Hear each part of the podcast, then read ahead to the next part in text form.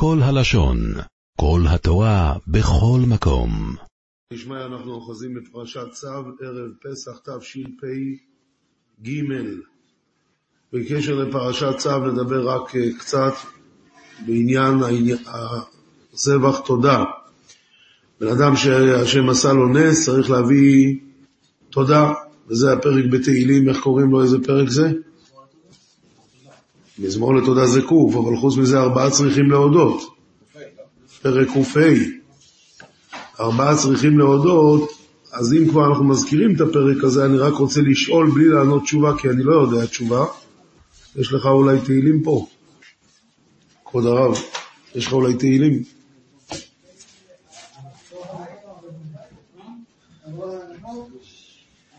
ארבעה צריכים להודות, אז יש שם את אלה שהולכים במדבר, אלה שהיו בכלא, אלה שחולים. לכל החיים ידעו חסרה. יש לך תהילים? אוח, שכוח. תודה רבה. זה כלא מצוות.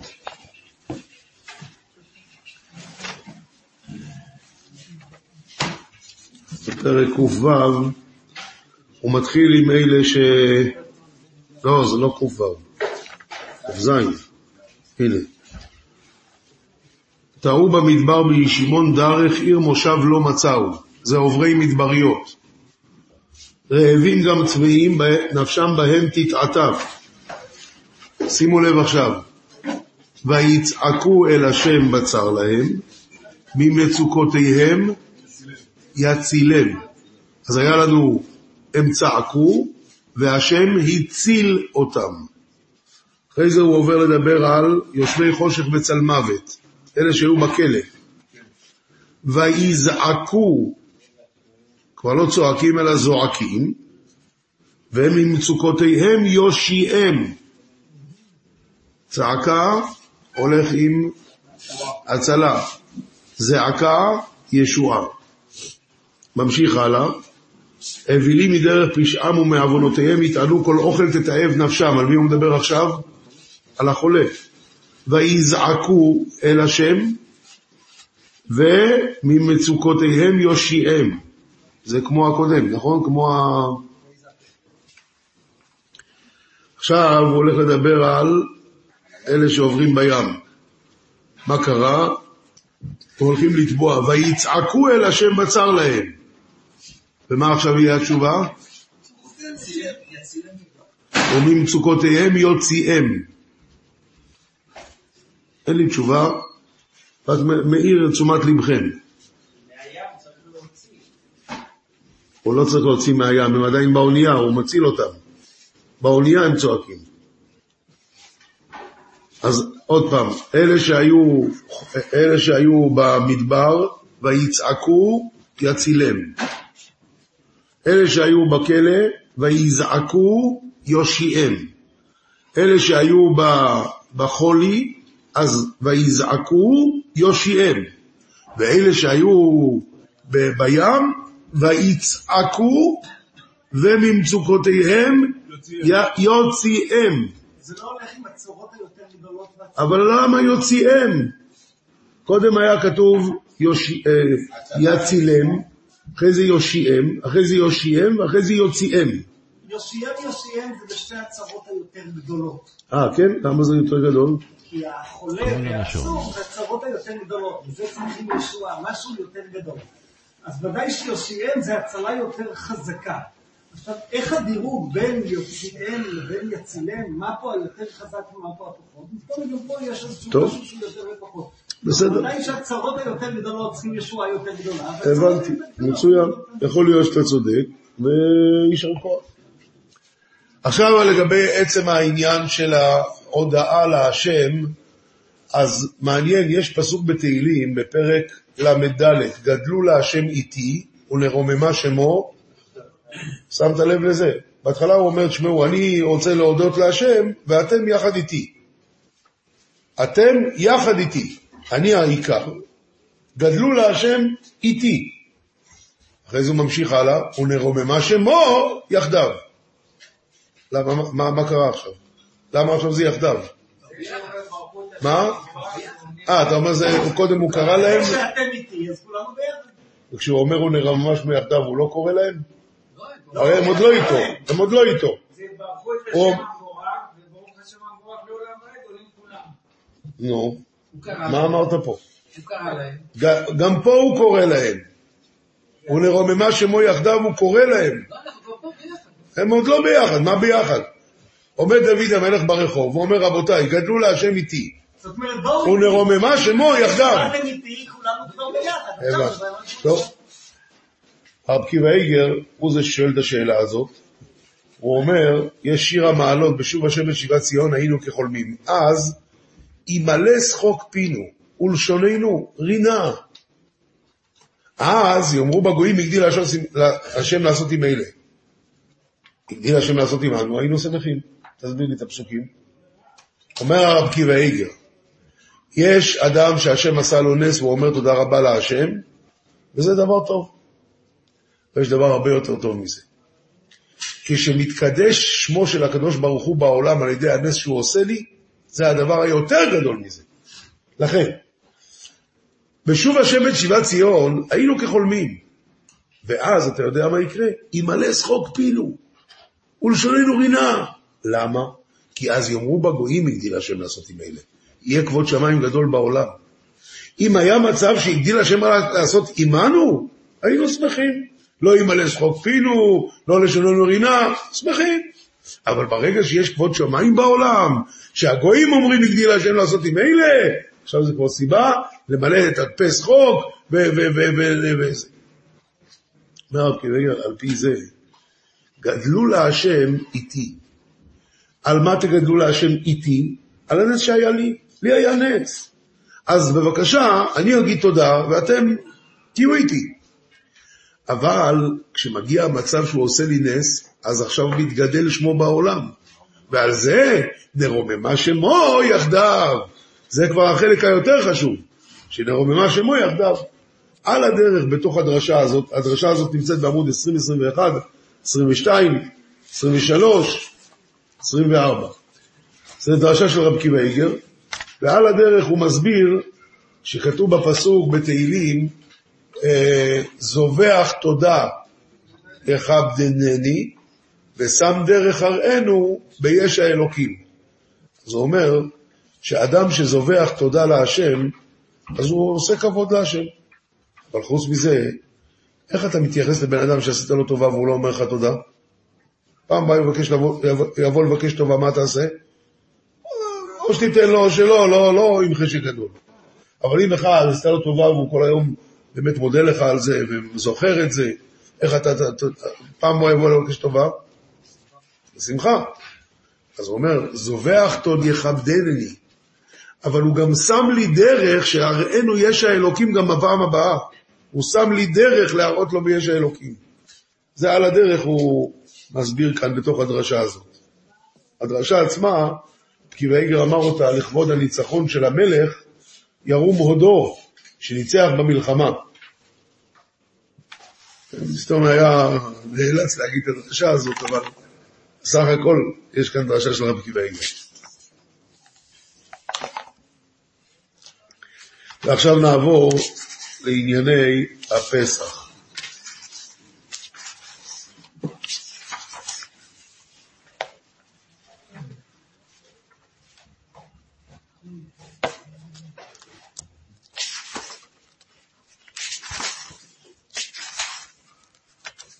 קודם כל לגבי שבת הגדול יש לנו הפטרה, שם אומרים כי אני השם לא שניתי ואתם בני ישראל לא חליתם. אז uh, בפסוק הזה יש המון הסברים.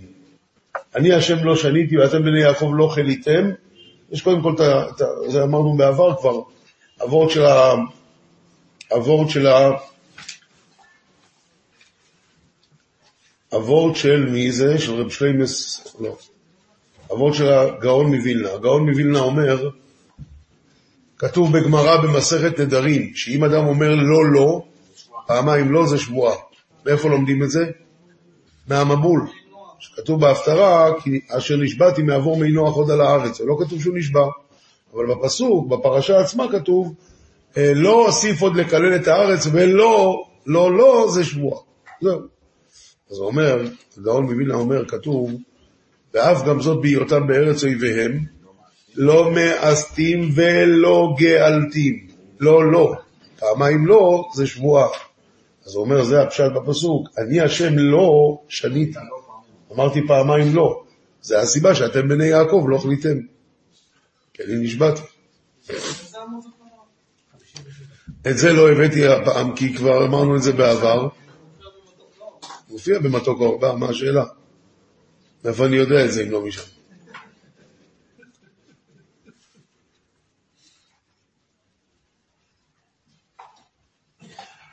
עכשיו ככה, יש פסוק, בכל צרתם לא צר. מה זה בכל צרתם לא צר? לא או לא? עם ו'. התשובה היא זה קרי וכתיב. קרי לא, אה, לא עם ו', והכתיב הוא לא עם א'. מה המשמעות של זה?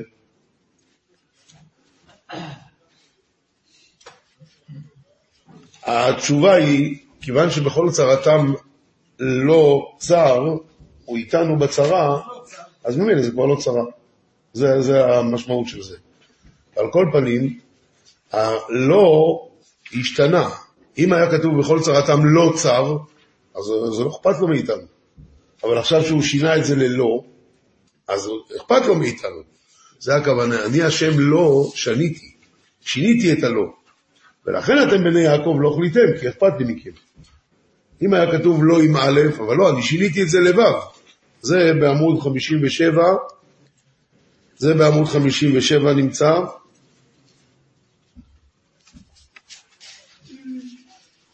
טוב, נעבור הלאה.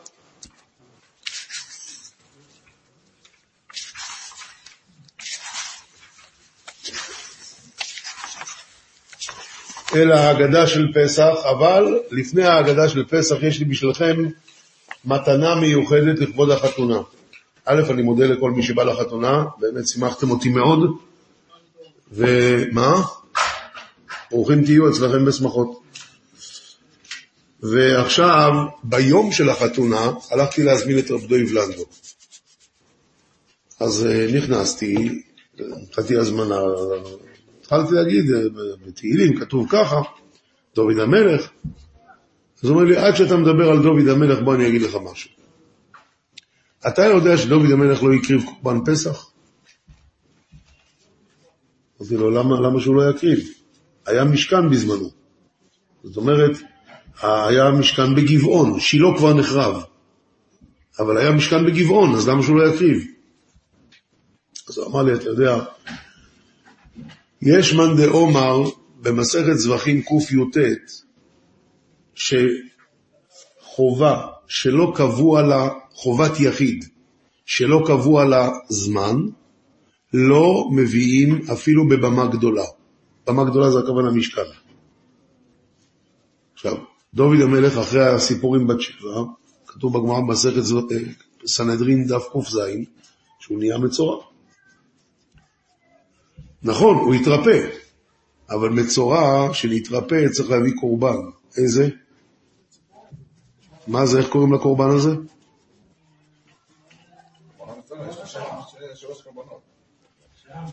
שם זה חובה שלא קבוע על הזמן, חובת יחיד שלא קבוע על הזמן. אז הוא לא יכל להביא את זה. זה לא זמן. זמן ותאריך. ואם לא קבוע, הדבר היחיד שזה חובת יחיד שיהיה קבוע על הזמן זה קורבן פסח. ואת זה אפשר היה להביא. אבל חובת יחיד שלא קבוע על הזמן, אי אפשר. ואם אי אפשר, אז הוא לא יכל להקריב. ואם הוא לא הקריב, אז הוא היה מחוסר כיפורים. ומחוסר כיפורים, לא, נטהר כן, אבל, לא, אבל מחוסר כיפורים. אז הוא לא יכול להיכנס לבית המקדש, הוא לא יכול להקריב, הוא לא יכול לאכול קורבן פסח. לא, עד שהוא יביא. מתי הוא יביא? עד אז הוא כן עשה את זה? עד אז כן. אה, כן אבל זה 13 שנים האחרונות של החיים שלו. כן. לפני זה כן. אבל 13 שנה, תסתכלו עכשיו, תסתכלו רגע. עמוד, אה, עמוד 73, עמוד 73, זה סנהדרין ק"ז עמוד א', כתוב למטה, עומר רב יהודה עומר רב, שישה חודשים נצטרע דוד, ונסתלקה ממנו שכינה, ופרשו ממנו סנהדרין. נצטרע, דכתיב, תחטאני באזוב ואת הר, תכבסני ומשלג אלבין. מה זה שלג אלבין? שהיה מצורע כמו שלג. ואז תהפכו לעמוד הבא, עמוד 74, גמור אזבוך עם קי"ט עמוד א', אומרת הגמרא, המאני רבי שמעון היא, דאמר אף ציבור לא הקריבו, אלא פסח וחובות הקבוע להם זמן. אבל חובות שאין קבוע להם זמן, הכה והכה לא קרב. אז אם היה לו חובה להביא קורבן מצורע, והוא לא יכול להביא, כי זו חובה שאין קבוע לזמן, אז הוא היה מחוסר כיפורי. אז הוא אמר לי, עכשיו תראה, בחדר השני ישב אדוניהו ואבשלום, ואכלו קורבן פסח. והוא ישב פה לבד, ואכל מצה. אין קורבן. אז עשיתי, הייתי כאילו, באמת הייתי המום מזה, כאילו, מה... אז הוא אמר לי, הפרצוף הזה שאתה עושה עכשיו, ככה אני עשיתי כשהפרצוף שלי היה כשגיליתי את זה. 13 שנה דוד המלך לא יכל להביא קורבן פסח. יש משכן, כולם אוכלים קורבן פסח, הוא לא. קורבנות ציבור. כל מי שהיה, כל מי שנתבע וכל מי שהיה זר. יפה מאוד. עכשיו, בוא, בוא, לאט לאט, אתה אומר דבר נכון, בוא נעשה איזה סדר אבל. עכשיו ככה, אז אתה אומר, כל מי שהיה, כל מי שנטמע, לא נכון. כל מי שנטמע לא צריך להביא קורבן. הוא הלך ללוויה, מזים עליו מי חטאת, והוא טהור. לא צריך להביא קורבן. מי כן צריך זב? מי זב? מי, מה, זה דבר לא, לא רגיל. גם נדיר לא. נכון, נזיר לא יכול. אבל זב זה דבר לא, לא נדיר מאוד. גם אישה, גם אצלה זה נדיר מאוד. בפרט, יולדת, אתה צודק. יוצא שבמשך כל השנים האלה, כל היולדות לא יכלו לאכול קום פסח. נכון מאוד. ומסתובב וכולם יש ילדו. מה? ביולדת יש שנה? חטאת? חטאת. חטאת. הביאו אישור, אה, בקיצור, הנה חינמי, אז אמרתי לו שלפי זה אולי יוסבר, טוב, האמת היא זה לא, לא, לא קשור כל כך. עכשיו נמשיך הלאה. אמר לי, ועכשיו תראה את החסידות של דוד המלך. הוא יושב בבית, הוא לא יכול לאכול קורבן פסח, כולם אוכלים, הוא לא. מי צריך עכשיו את הבית המקדש? ומה זה צריך את בית המקדש? עד לפה. חייב בית מקדש דחוף. ועל מה הוא מתפלל? אומר, ריבונו של עולם, תעשה בית מקדש, שיהיה כבוד שמיים. ואם בגללי אין בית מקדש, הם אומרים הרי, הלוואי המלך ימות, כדי שיהיה לנו בית מקדש. גם אני אומר, הלוואי שאני אמות, העיקר שיהיה בית מקדש. שמחתי באומרים לי, בית השם נלך. תראה מה זה חסיד? לא חושב על עצמו כלום. הוא לא הוא לא... שום דבר. שמחתי באומרים לי, בית, בית השם נלך. כל עכשיו זה... האנשים גם כן לא אכלו קורבן פסח, אז חצי עם ישראל לא אכלו נכון, קורבן פסח. זה באופן קבוע. לא. נשים, מה זה? אבל זה באופן קבוע ככה. כל האנשים שבאותו זמן הן טמאות, או אפילו שהיה אפשר להקריב קורבן. אבל אם הם ילדו מפורים ואילך, או מט"ו בשבט, אם היא ילדה בת, היא לא יכולה להקריב. היא לא יכולה, 66 ימים. אבל יש לה פסח שני. מה? יש פסח שני. יש פסח שנית, נכון? לא, כן, כן. עכשיו תראו בעמוד 75 את התהילים של קל"ב, אומר שיר המעלות, זכור השם לדוד את כל אונותו. מה זה אונותו? אומר רש"י, עינוי נפשו, אשר טרח ועמל למצוא לך מקום. אני לא צריך כלום. בית המקדש אני צריך. ומה הוא אמר? אם אבוא בו אל ביתי, אם אעלה על ערש יצואי, אם אתן נשנת לעיניי לעפעפי תנומה, עד אמצא מקום להשם, משכנות לאוויר יעקב. זה אחד. שתיים, קכ"ב, הוא אומר שיר המעלות לדוד, שמחתי באומרים לי בית השם נלך, ומה אומר רש"י? שמחתי, שמעתי בני אדם שאומרים מתי ימות אותו זקן וימלוך שלמה בנו ויבנה את בית המקדש ונעלה לרגל, ואני שמח, הם צודקים, הלוואי שאני אמות, שאני לא אפריע לכבוד שמיים. זה החסידות של דוד המלך. אם כל הנשים היו צמאות, אה, הם לא היו, רק היו חסרות כיפורים, כי אחרת זה היה רוב ישראל, זה כל הנשים ועוד כמה דברים. עכשיו, אה, רק הוא אמר לי, באמת צריך להבין, הפסוק האחרון בספר שמואל, עמוד 80, כתוב, ויבן שם דוד מזבח להשם, ויעל עולות ושלמים. איך הוא העלה עולות ושלמים? מה לפני זה? היה, היה משכן באותו זמן. הוא לא יכול להביא. אלא מה, הוא אמר לי שכנראה, שצ- בדוחק צריך לומר שהוא שלח מישהו אחר להקריב את זה. עד כאן הקפה ראשונה. הקפה שנייה. זהו, זאת אומרת, את ההערה הזאת סיימנו. לא שואלים שם מפרשים על הסוף הפסוק הזה בגלל שם דוד מזבח אשם? לא יודע.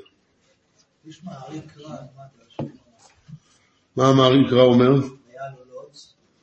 לשון הפעיל. לא יודע. כן, זה למאן דאמר אחד, זה לא לכולם. אבל למאן דאמר הזה גם צריך להסתדר עם כל הפסוקים. 13 שנה. לא, מצורע היה חצי שנה. ומה שאר הזמן הוא היה חולה? הוא היה חולה. איזה מחלה זה היה, אני לא יודע, אבל כתוב שהיה 13 שנה, למדנו את זה בשיעור הקודם. כן, שיעור קודם, למדנו. כן, מתוך זה, מתוך זה חצי שנה היה... היה מצורע.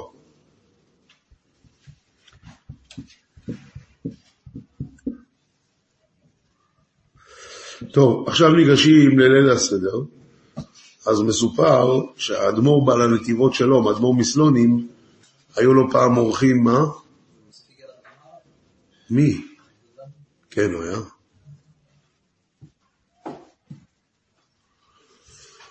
אמ, האדמו"ר מסלול עם הנתיבות שלום, היה אצלו פעם אורחים, הוא היה ראש ישיבה, הרי, אז באו אצלו אורחים מהתורמים של הישיבה בליל הסדר. עכשיו היו אנשים אה, לא קשורים כל כך לעניינים, אה, חזק. אז הם התחילו לשאול אותו, "כ- למה קערה ככה, למה זה אתה עושה ככה, למה זה... בוא תשמע, תשמע. אתה נכנס למטוס, ל...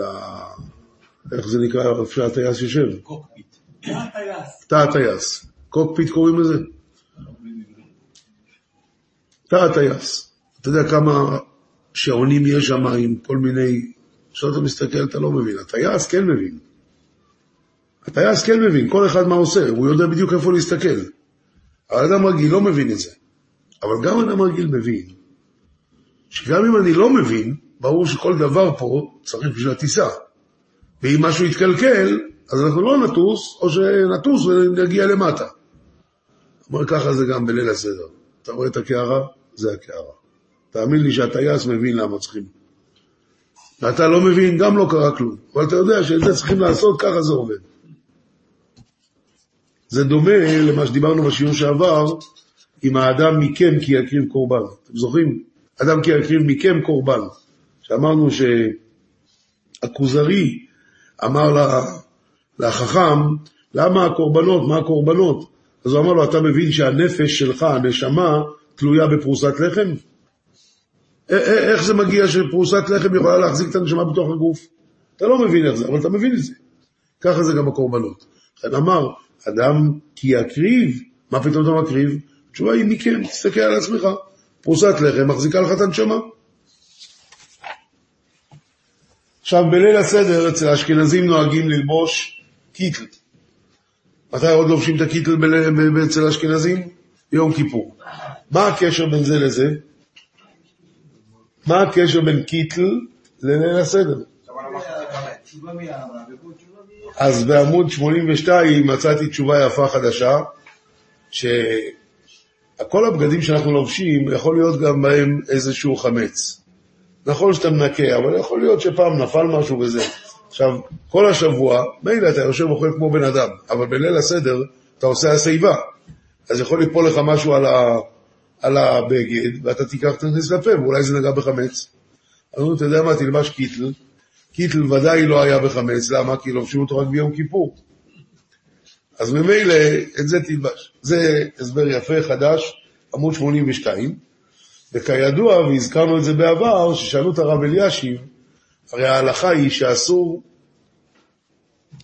אסור אה, להיכנס עם קיטל לשירותים. מדוע? כי זה בגד מיוחד לתפילה. כמו שהטלית גדול, אנחנו לא נכנסים עם זה לשירותים. אף על פי שציצית, אנחנו כן נכנסים לשירותים. אבל טלית גדול זה בגד מיוחד לתפילה. בגד מיוחד לתפילה לא נכנסים לשירותים. זה הסיבה שגם עם הקיטל אסור. שאל אותה הרב אלישיב, סוף כל סוף, בליל הסדר אוכלים עם זה. זה לא מיוחד לתפילה. הרב אלישיב ענה ש... שבליל הסדר האכילה זה תפילה. ומישהו המליץ על זה, שזה מה שכתוב, הפסח אין, אינו נאכל, אלא צולי, זה תפילה, זה לא אכילה. צלי, צלי זה תפילה. כן, כמובן זה לא פשט, אבל זה מליצה יפה. אז בעמוד 83 מוסיף הרב בן ציון סנה, אתם רואים? רציתי להוסיף בסייעתא דשמיא שכדאי לעיין בדרכי מוישה, אור החיים סימן תע"ג, ששם מסביר למה צריך נטילה לפני מגיד. דסיפור האגדה הווה כמו תפילה, שנוטלים ידיים לפניה. עכשיו תהפכו רגע ב- לעמוד 87. מובא כאן מעשה, שהאדמו"ר מבלז, רבי סוחר דויב מבלז, אז היה הרבה אנשים בסדר, ולא היה מספיק כרפס לכולם. אז טוב, מי שאין לו כרפס, לא אוכל כרפס, מה תעשה? אבל מה, לא? לא, לא היה מספיק, לא יודע, לא היה מספיק. אולי היה מאה איש ותפוח אדמה אחד, אז זה לא מספיק, אמרנו, מה? ואז, אלה שלא קיבלו כרפס, לא קמו ליטול ידיים. אמר להם האדמו"ר, לא ככה, תקומו ליטול ידיים. למה? כי הנטילה לכרפס זה ההכנה לליל הסדר, וליל הסדר זה כולו תפילה. והנטילה היא כמו הכנה לתפילה, שלפני תפילה צריכים ליטול ידיים. אז גם מי שלא אוכל כרפס צריך ליטול ידיים. זה, זה מובא בעמוד 87. נכון, אתה צודק. אתה. אתה צודק במאה אחוז, רק הוא מביא דרכי מוישה. דרכי מוישה אור החיים סימן תע"ג, שצריך נטילה לפני מגיד, בלי קשר לכרפס. לפני מגיד צריכים נטילה, כי זה כמו לתפילה. עובדה שנקרא הורחץ, זה משהו נפרד.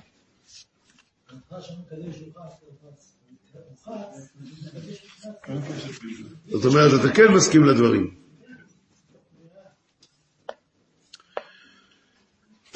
יפה מאוד. עכשיו, אה, כאן בעמוד 84, הרב בן ציון סנה כתב, לא יודע מתי הוא שלח את זה, זה היה לי בקלסר, את הסימנים של הסדר, קדש ורחץ כרפס יח"צ, אז הוא מסביר ככה, מה זה קדש? דבר ראשון, דבר ראשון, באת לכאן, לעולם הזה, לקדש את השם. בכל דבר, באוכל, בשתייה, כל הגשמיות, להעלות ולקדש את הגשמיות. ורחץ, לשון ביטחון. בכל דבר בעולם אתה חייב את הביטחון, בלי זה לא תוכל לעבור את החיים. כרפס, לוקחים דבר של אדמה, הוא מברך, הוא מכוון לפתור את המרור. למה? אפילו שאתה מרגיש באדמה, תיקח ותברך את השם אלוקיך, ותכוון טוב לפתור את המר שיש לך. יח"צ, בכל חייך תבחר את הדרך האמצעי, כמובן ברמב"ם שצריך ללכת בדרך הממוצע. מגיד, תפקידנו להיות מגידים כל הזמן, להתבונן ולדבר, להגיד בקול רם שבח של הקדוש ברוך הוא. רוחצו, כל הזמן תתנקה ותתרחץ בתשובה, לעלות עוד ועוד. חייבים לה- להתרחץ, לנקות את עצמנו מהחטאים. מוציא מצה, להוציא את המצה, הכוונה את המחשבות של מצה ומריבה. מרור, לפעמים יש, לפעמים יש מרורות בחיים, אבל חס וחלילה עצבות. כורך, אל תחיה סתם חיים, אלא תעשה כריכה ותתחבר למה, למה קורה כל דבר. שולחן אוירך, תערוך שולחן כל החיים, מה שאתה עושה, אתה עורך את, שולח, את השולחן לעולם הבא. צפון כל המעשים, אל תגדל את עצמך ואל ת... אלא בענווה בהצפנה. ברך, תברך ברכות כל הזמן, והלל, תחיה בהרגשה של הלל והודיה, ואם עשית ככה, אז אתה נרצע לפני השם יתברך. אה, מהלך יפה. פעם אחרת הוא שלח, לפני הרבה שנים כבר, הרבה שנים, הוא שלח, קדש, שתקדש את עצמך בעולם הזה. הורחץ, תבטח בהשם, כמו בי אנה רחיץ. אני בוטח בו, הורחץ. כרפס, יח"צ. גם כשהקר, קר זה תבואה, לבשו קרים מצון. קר זה תבואה, קר פס, נגמר לך התבואה. ובכל זאת אתה יח"צ עם החבר שלך עם מה שנשאר?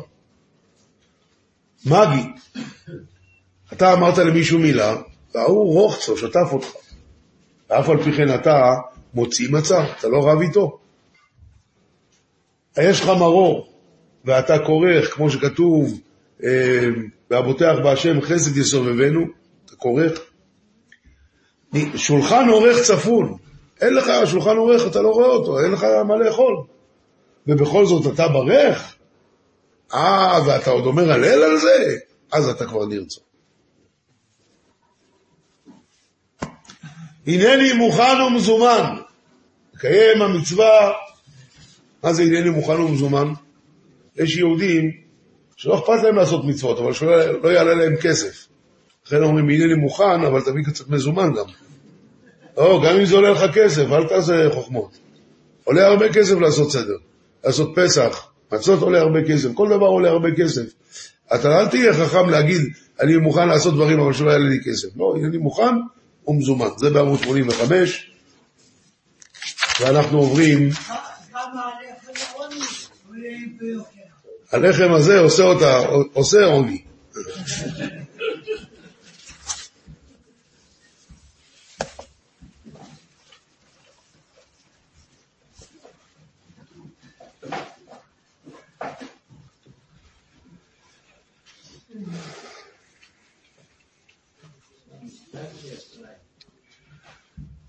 טוב, עכשיו תראו רבותיי.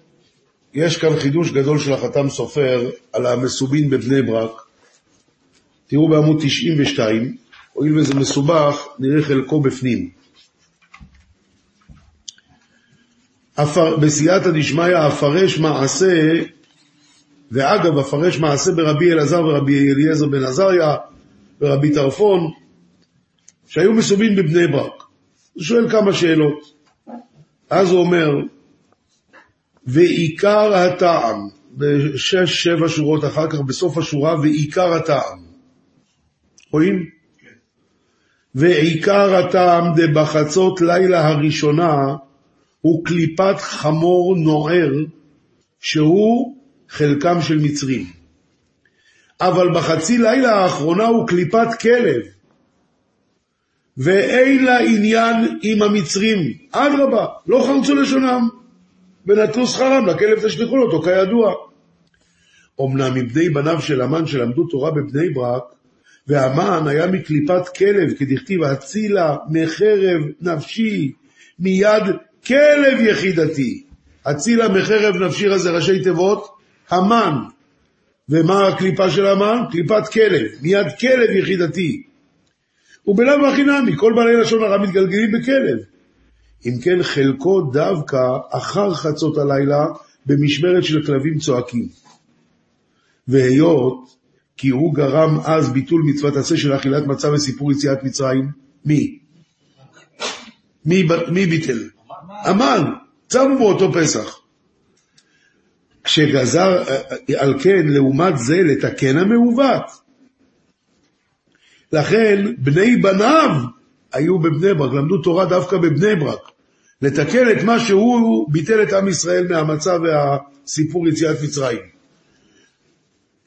אז זה, אה, בזה הוא מסביר למה מסופר לנו דווקא שבבני ברק ישבו ויעשו מזה כל הלילה, מה זה כל הלילה? הוא אומר, בבני ברק, כי בני בניו של המן ישבו בבני ברק, למדו תורה בבני ברק כדי לתקן את מה שהמן עשה, כי זה קליפת כלב, וקליפת כלב לא שייך למצרים. הם רצו פה לתקן שיבוא כבר הגאולה, על ידי שיספרו כל הלילה בבני ברק, וזה מה שהם רצו. אה? לא, בבני ברק, עם בני בניו של המן למדו תורה בבני ברק, לתקן את המעוות הזה, שמה שהוא עשה. שלא נתן לספר סיפור יציאת מצרים.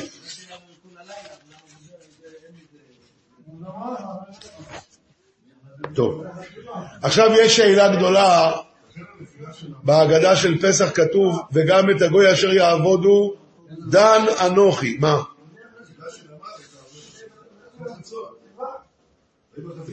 נכון. נכון מאוד. ובכן, בהגדה של פסח אומרים שהקדוש ברוך הוא הבטיח לאברהם אבינו בברית בין הבתרים וגם את הגוי אשר יעבודו, וכל הראשונים מתחבטים על מה מגיע להם עונש, השם גזר את זה. ומה מתרצים? מי אמר לך להתנדב? מי אמר לך להתנדב? מה עוד? הם הוסיפו משלהם. ועוד ועוד תירוצים. רב ראובן, רב זה- רב ראובן בנגיס, אתם יודעים מי זה היה רב ראובן בנגיס? היה רב בירושלים, הוא היה רבו של הרב אלישיב.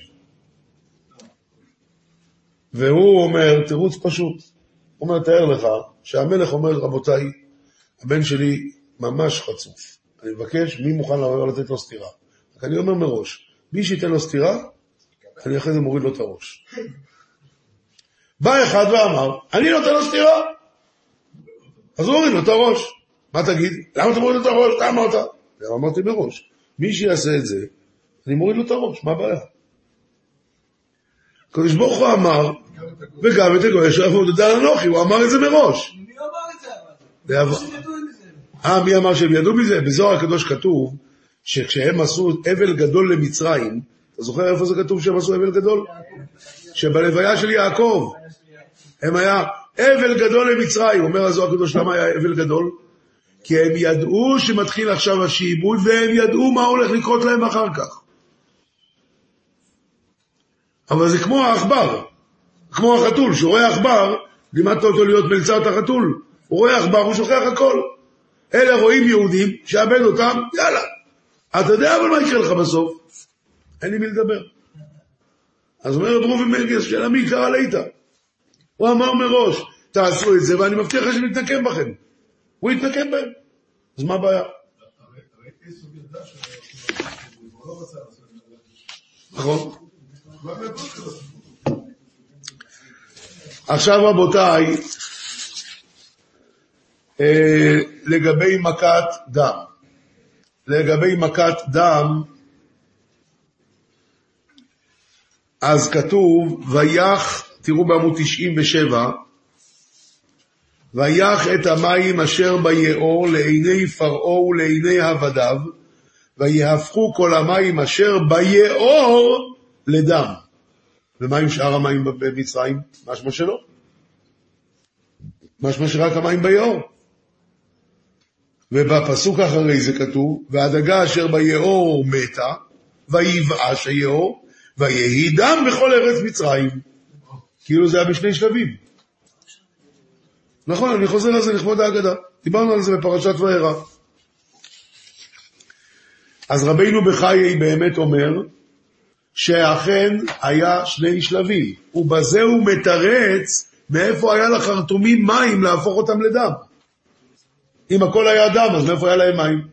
הוא אומר, לא, בהתחלה היה דם רק ביאור, ואחרי זה, שלב הבא זה נהפך להיות דם בכל ארץ מצרים. אנחנו עוברים לעמוד 102. מוריי ורבותיי, מכת צפרדע. מכת צפרדע, שיהיה לכם כבוד.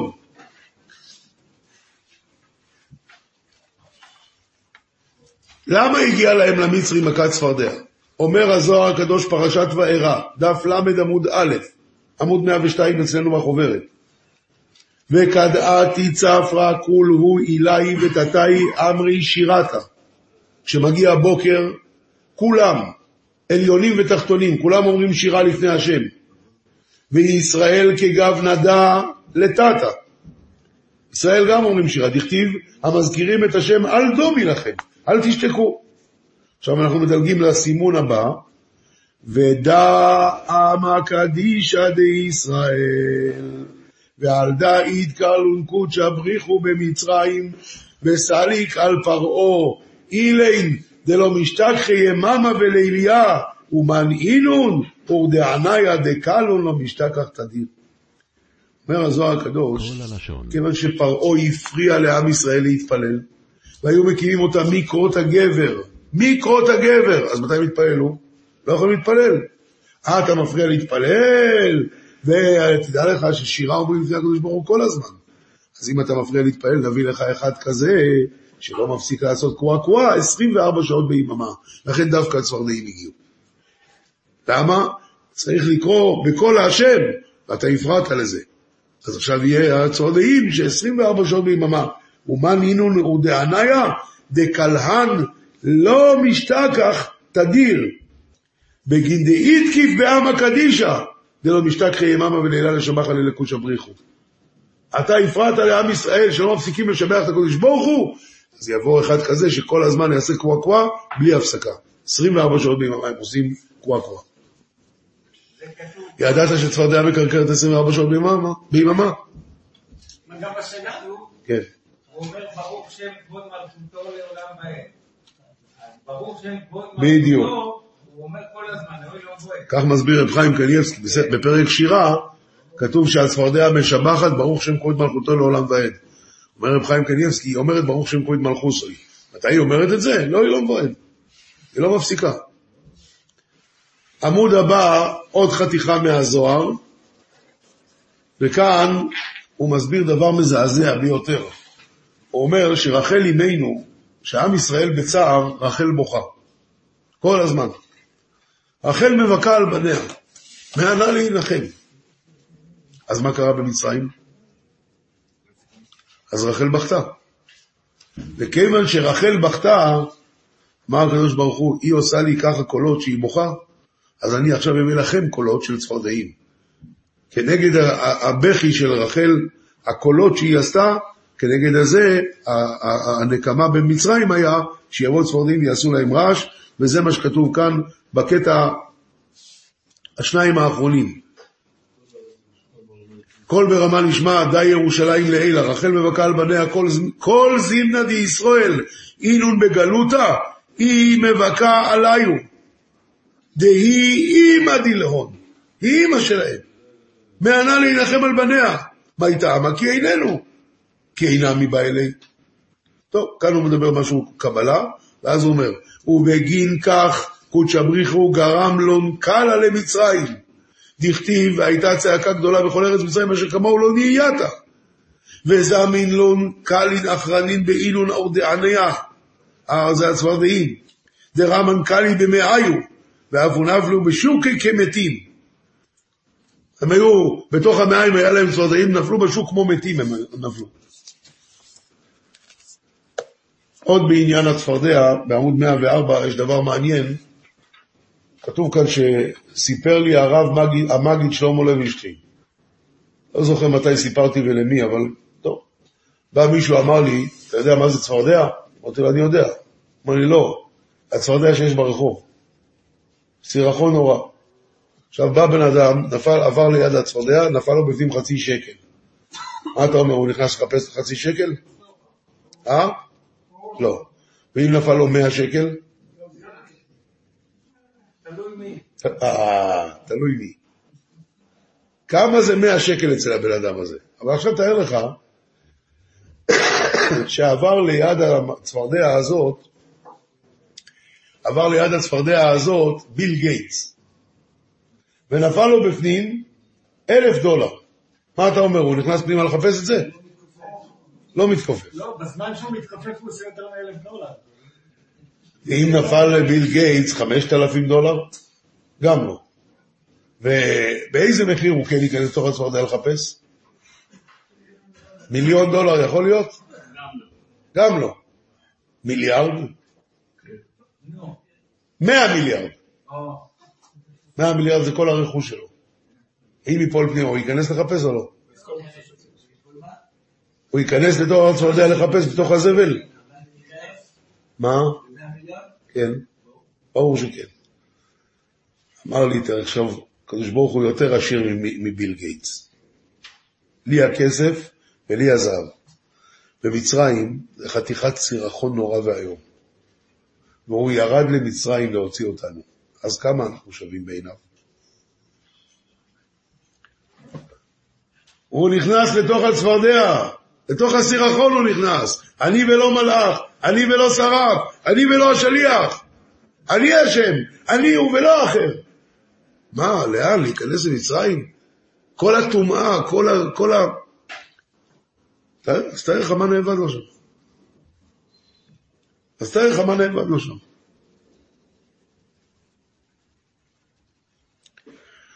עכשיו רבותיי,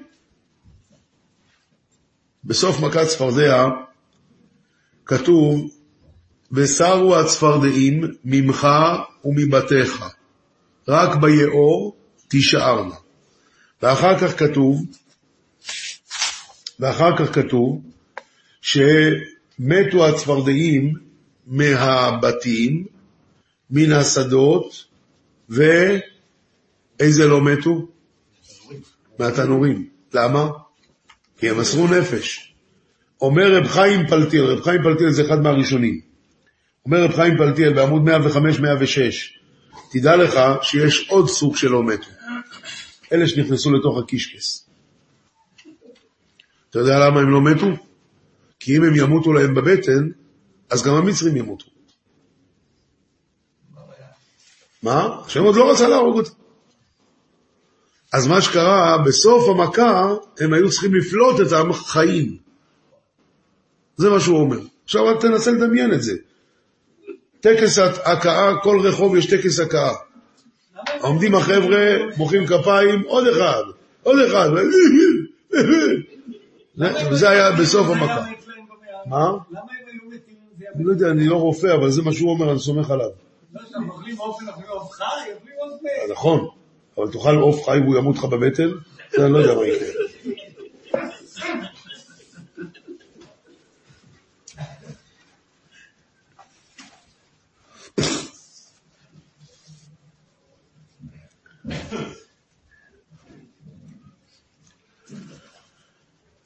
טוב, עכשיו נעבור למכת קינים, וגם פה יש חידוש גדול רבותיי, בעמוד 115.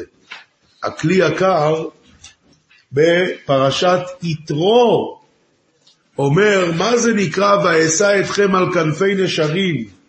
מה זה ואשא אתכם? זה פרשת יתרו, פרק י"ט. מה זה ואשא אתכם על כנפי נשרים? זה, מה שאתה אומר זה יונתן בן עוזיאל. הכלי יקר אומר חידוש עצום. תראו בפנים, עמוד 115. ויש אומרים, שמה שכתוב כאן, אתם ראיתם את אשר עשיתי למצרים, היינו המכות. כי בזמן שבאו המכות מן הארץ, דם, קינים וכיוצא בהם, אז ואשא אתכם על כנפי נשרים שלא תנזקו בהם. כאילו הגבהתי אתכם מן הארץ. ואחר כך, כשבאו המכות מן השמיים, אש וברד, אז ואביא אתכם אליי, להגביה אתכם למעלה מן המערכה, יותר גבוה מהשמיים. למה? כי אם תהיו מתחת לשמיים זה יפגע בכם. ויש אומרים שהגביה אותם למעלה מן המלאכים שנקראו בעלי כנפיים. ועל זה נאמר, ואשא אתכם על כנפי נשרים, רצה לומר, נשאתי אתכם במעלה שהיא למעלה מן כנפי נשרים.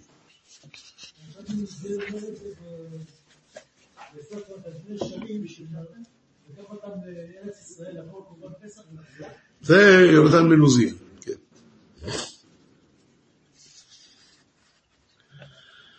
עכשיו אני רוצה להדגיש שוב מה שכבר מסתומא אמרתי לכם. במכת דבר, או, כאן אני רוצה להגיד לכם חידוש גדול שרק אתמול בלילה, לא, שלשום בלילה, באמצע מייריב תפס אותי, הרס לי את המייריב לגמרי, אבל יכול להיות שזה חידוש יפה. אבל אני צריך כמה הקדמות. הקדמה ראשונה, בהגדה של פסח, הוא הרי מביא את ארבעת הפסוקים, דיברנו על זה מאה פעמים כבר, ארבעת הפסוקים פרשת כי תבוא. כן, יודעים על מה אני מדבר. הפסוק האחרון מהו? ויוציאנו השם ממצרים ביד חזקה ובזרוע נטויה ובמורא גדול ובאותות ובמופתים. אז בעל ההגדה עכשיו מבאר. ויוציאנו השם ממצרים, לא על ידי מלאך, לא על ידי שרף, אלא הקדוש ברוך הוא בכבודו ובעצמו. איך הוא הוציא אותנו? ביד חזקה זו הדבר. איזה מכה זה? דבר. ובזרוע נטויה זו החרב. איזה מכה זה חרב? בכורות. ובמורה גדול זה גילוי שכינה. איזה מכה זה? זה לא מכה, זה גילוי שכינה. שהמכות נעשו באופן שראו אלוקים. הלאה, ובאותות זה המטה. איזה מכה זה? זה לא מכה, זה מטה שאיתו נעשו כל המכות. ובמופתים זה אדם. וזהו, ונגמר לנו הפסוק. לכן הוא אומר דבר אחר, ביד חזקה שתיים, בזרוע נטויה שתיים, מורה גדול שתיים, באותו שתיים במופתים שתיים, אלו עשר מכות שהביא הקדוש ברוך הוא על המצרים במצרים, ואלו עמדה צודקת. אבל ב- בלימוד הפשוט של הפסוק, כמה מכות יש לנו? שלוש. דבר, בכורות ודם. עד כאן הקדמה ראשונה. מלכי, אתה איתי? הקדמה שנייה. במכת דם, מה קרה כשהדגים מתו? לא, ותיבש הארץ, אבל תחשוב על זה שגם, קודם כל, הרבה מהאוכל, יש לכל מדינה צריך להיות מספיק אוכל. אז אתה בונה על בשר, על דגים, על ירקות, על חיטה. יש, יש, ברגע שכל הדגים מתו, בעצם יש כאן גם אלמנט של רעב. למה מי אמר שאי אפשר לאכול דגים מתים? בגלל שכשהם מתים ואחרי זה אתה אוכל אותם, אתה מקלקל את הקיבה כידוע. אתה צריך להוציא אותם טריים, אם הם לא טריים אז אחר כך זה... עכשיו, היה כאן אלמנט של רעב, ותוסיף לזה, שאיך היה מערכת ההשקיה, איך היה בכלל חקלאות במצרים, הרי במצרים לא יורד גשם. הנילוס, ומה... אה, עשו תעלות, יפה מאוד, מה קרה במכת דם? התעלות האלה התמלאו דם, אז הלך כל היבולים. אז זאת אומרת שבמכת דם היה גם אל- אלמנט של רעב. ואחרי שאמרתי את זה מעצמי, היום צלצל, אמרתי, כמובן אמרתי את זה לרב ברונפמן, אז צלצל אליי היום, שהוא מצא שבאמת כך אומר המדרש בחידוש. מדרש בחידוש זה הרמק, שהוא עושה את החשבון אה, איך בכל מכה היה ארבע מכות או חמש מכות. זאת אומרת שכתוב בהגדה אחר כך, שפה הביא 200 מכות, 250, הוא עושה את כל החשבון הזה. אז במכת דם, הוא מביא את האלמנט הזה של רעב. אז הקדמה הראשונה הייתה, שלוש מכות יש לנו, דם, דבר, בכורות. הקדמה שנייה, בדם היה גם אלמנט של רעב. הקדמה שלישית, במכת דבר היה גם דיכאון. מה הכוונה דיכאון? רוצה להסביר משהו. אתם יודעים איך דוד המלך, מי הייתה אשתו הכי חשובה ואהובה של דוד המלך? מיכל, מיכל בת שאול. היא לא הייתה הראשונה. היא לא הייתה הראשונה. אבל היא הייתה הראשונה בפוטנציאל. כי בעצם, כן, איתה רצה להתחתן, אבל לקחו לו אותה. נתנו אותה למישהו אחר. היה שם מחלוקת אם תפס קידושין, לא תפס קידושין. ברגע שהוא נהיה מלך, אמר תביא לי את אשתי. האישה הזאת, איך דוד המלך קרא לה? עגלה. עגלה. מה מסכת סנהדרין? מה המפורשת? שואלת הגמרא, איך אתה אומר שהיה לדוד אה, שש נשים, הרי כתוב בפסוק שבע. עונה הגמרא, עגלה זו מיכל. ולמה קרא לה עגלה? שהייתה חביבה עליו כעגלה. איך שמשון קרא לאשתו בשבע ברוכס שלהם? לולי חרשתם בעגלתי. זאת אומרת שהוא קרא לה עגלה. עכשיו, אתם יודעים איך סבתא שלי קראה לי? שייפלה. אתה יודע מה זה שייפלה? כבשתי. כבשה שלי.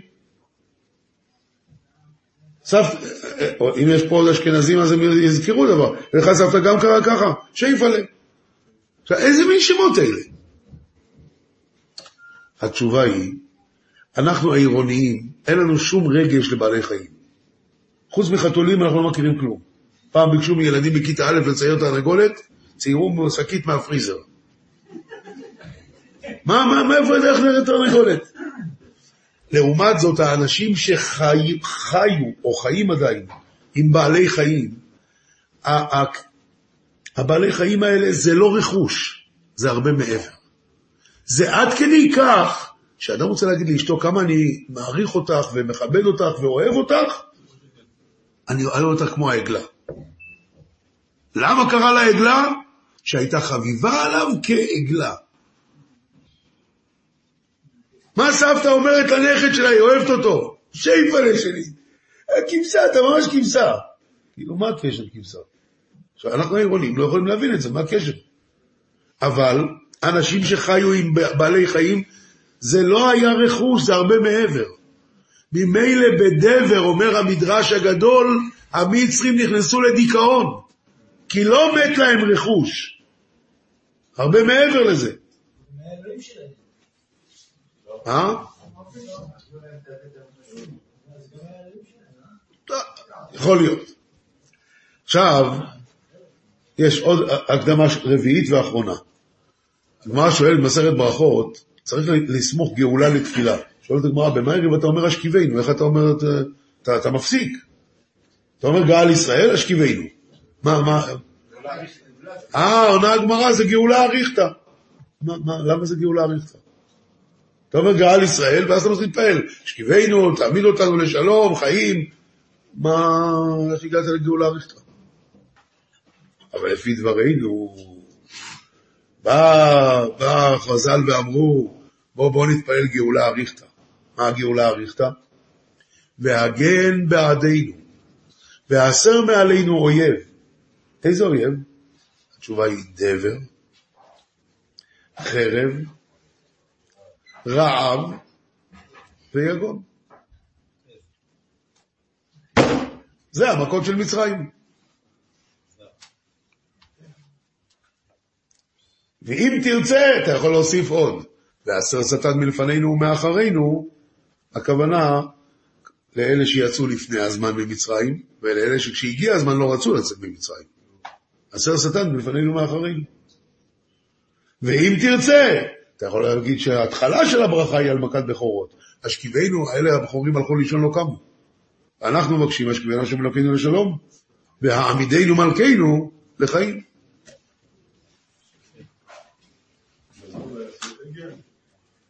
סליחה?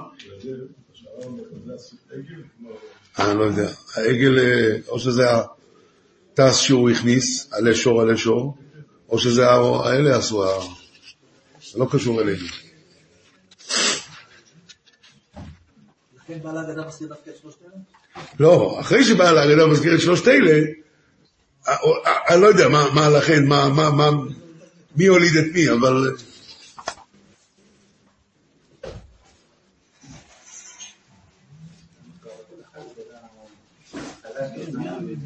הרמה שמצא את זה אצל מישהו, אותו תלמיד חכם שאמרת שמישהו מצא שמישהו מצא את זה כתוב, מה שהרב חידש. הרמה שזה מישהו ש...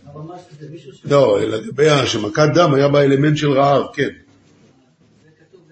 במדרש בחידוש. מדרש בחידוש זה ספר של הרמק, אני חושב של הרמק, שהוא מוסיף, אה, יש ספר תפילה למשה של הרמק, גם שם זה מופיע. עכשיו רבותיי, אה, לא, שאמרתי עכשיו זה דבר חדש, נולד השבוע, אחרי שהחוברת נכנסה לדפוס. זה מהמיילי. כן. עכשיו רבותיי, לגבי מכת בכורות, משה רבינו עמד אצל פרעה בסוף מכת חושך, ופרעה אמר לו, אל תוסף פניי, ביום מותך פניי תמות, אז על המקום הקדוש ברוך הוא ניבא אותו על המכה של בכורות. שאלה, איך אפשר לנבא אותו במקום טמא כזה, בבית של פרעה. יפה מאוד. תראו בעמוד 120, אומר החזקוני,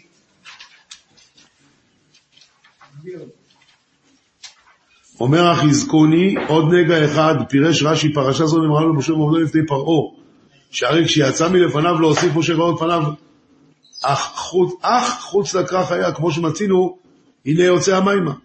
ונמצא במדרש, הגביהו הקדוש ברוך הוא למעלה מעשרה טפחים.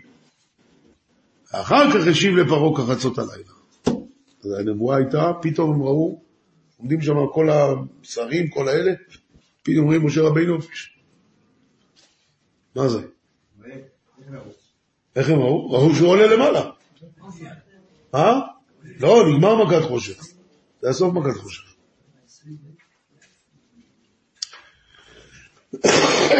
עכשיו, אחרי חושך.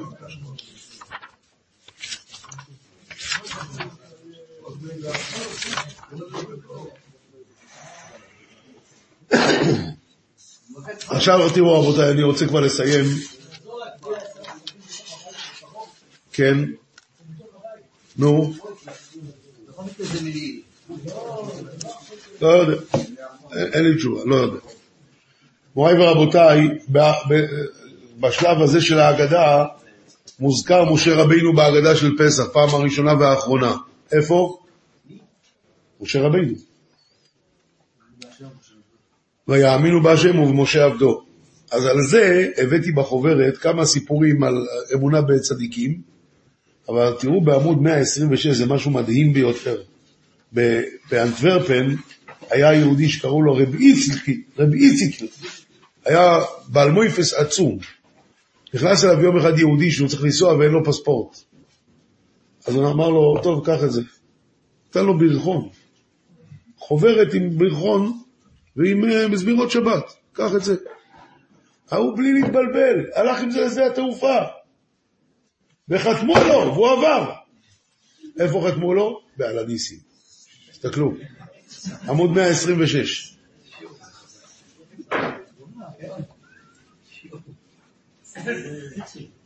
אה? כן. אה? אני אגיד לך משהו, זה לא כזה מויפס גדול של רבי איציק. האמון הסככומים של ההוא, חבל לך על הזמן. זה המויפס. אמונת חכמים שלהם. מה זה, ללכת עם ברכון? מה זה, זה, זה... זה צריך אמונת חכמים של פלדה. עכשיו, ממש בסוף, לפני שמסיימים ומתחילים את השני פרקים הראשונים של ההלל, אז אומרים, לפיכך אנחנו חייבים להודות, לפאר, לרומם, להדר. למה פירוש חייבים? מה זה חייבים? איפה התחייבנו על זה?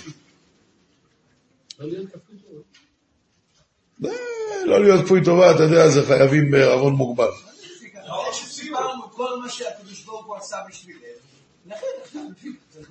אתה צודק, וככה אני מסכים איתך, גם אני הסכמתי עד היום.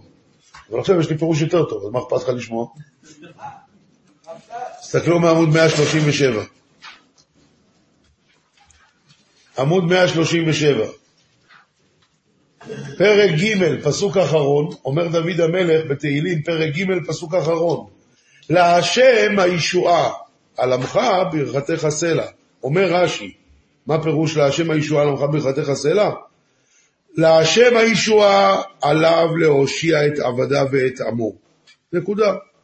ועל עמו מוטל לברך ולהודות לו סלע. זה החלוקת עבודה, חצי חצי. אתה צריך להושיע אותנו, ואנחנו צריכים להגיד תודה. זהו, חצי חצי. לפיכך אנחנו חייבים להודות. מה? נכון. תהפכו דף, פרק ה' בתהילים, פסוק ז', אומר דוד המלך, תאבד ובריך זהב, איש דמים ומרמה יתאהב השם. נו, ומה אני אעשה? ואני, ברוב חסדיך, אבוא ואיתך, יש תחווה לך קודשך ביראתך, למה לא? אני אגיד לך תודה. עמוד הבא, פרק ו' בתהילים. אומר דוד המלך, כדאי לך להציל אותי, אתה יודע למה? כי אין במוות זכריך, משאול, מי עונה לך? רק תשאיר אותי לחיות, אני אגיד לך תודה. מה הוא צריך את התודה? נכון. הוא לא לא צריך את התודה. נכון.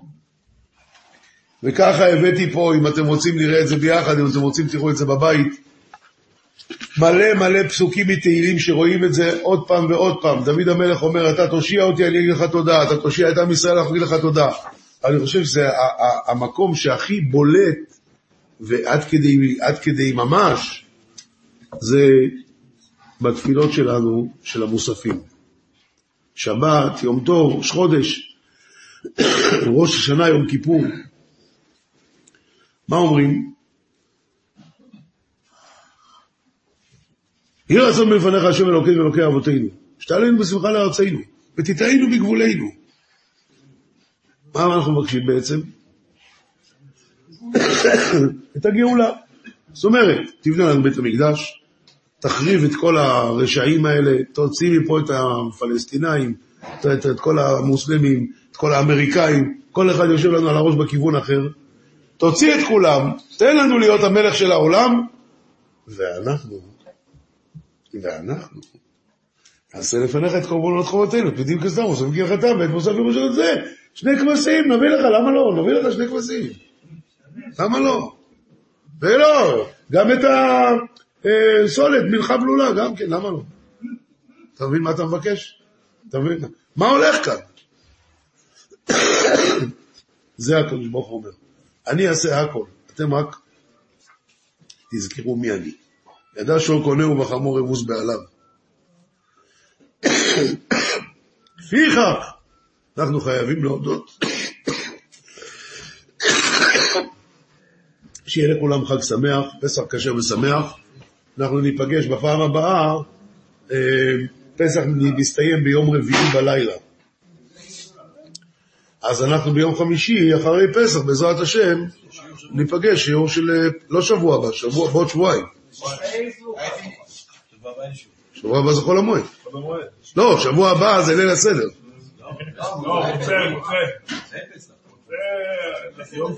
בעוד שבוע יש ליל הסדר, אתה יודע? נו בסדר. אז לא יהיה שיעור. אבל אחר כך, שבוע אחרי זה, יהיה פרשת שמיני. עולם שלם של תוכן מחכה לך בכל הלשון, 03 617 1111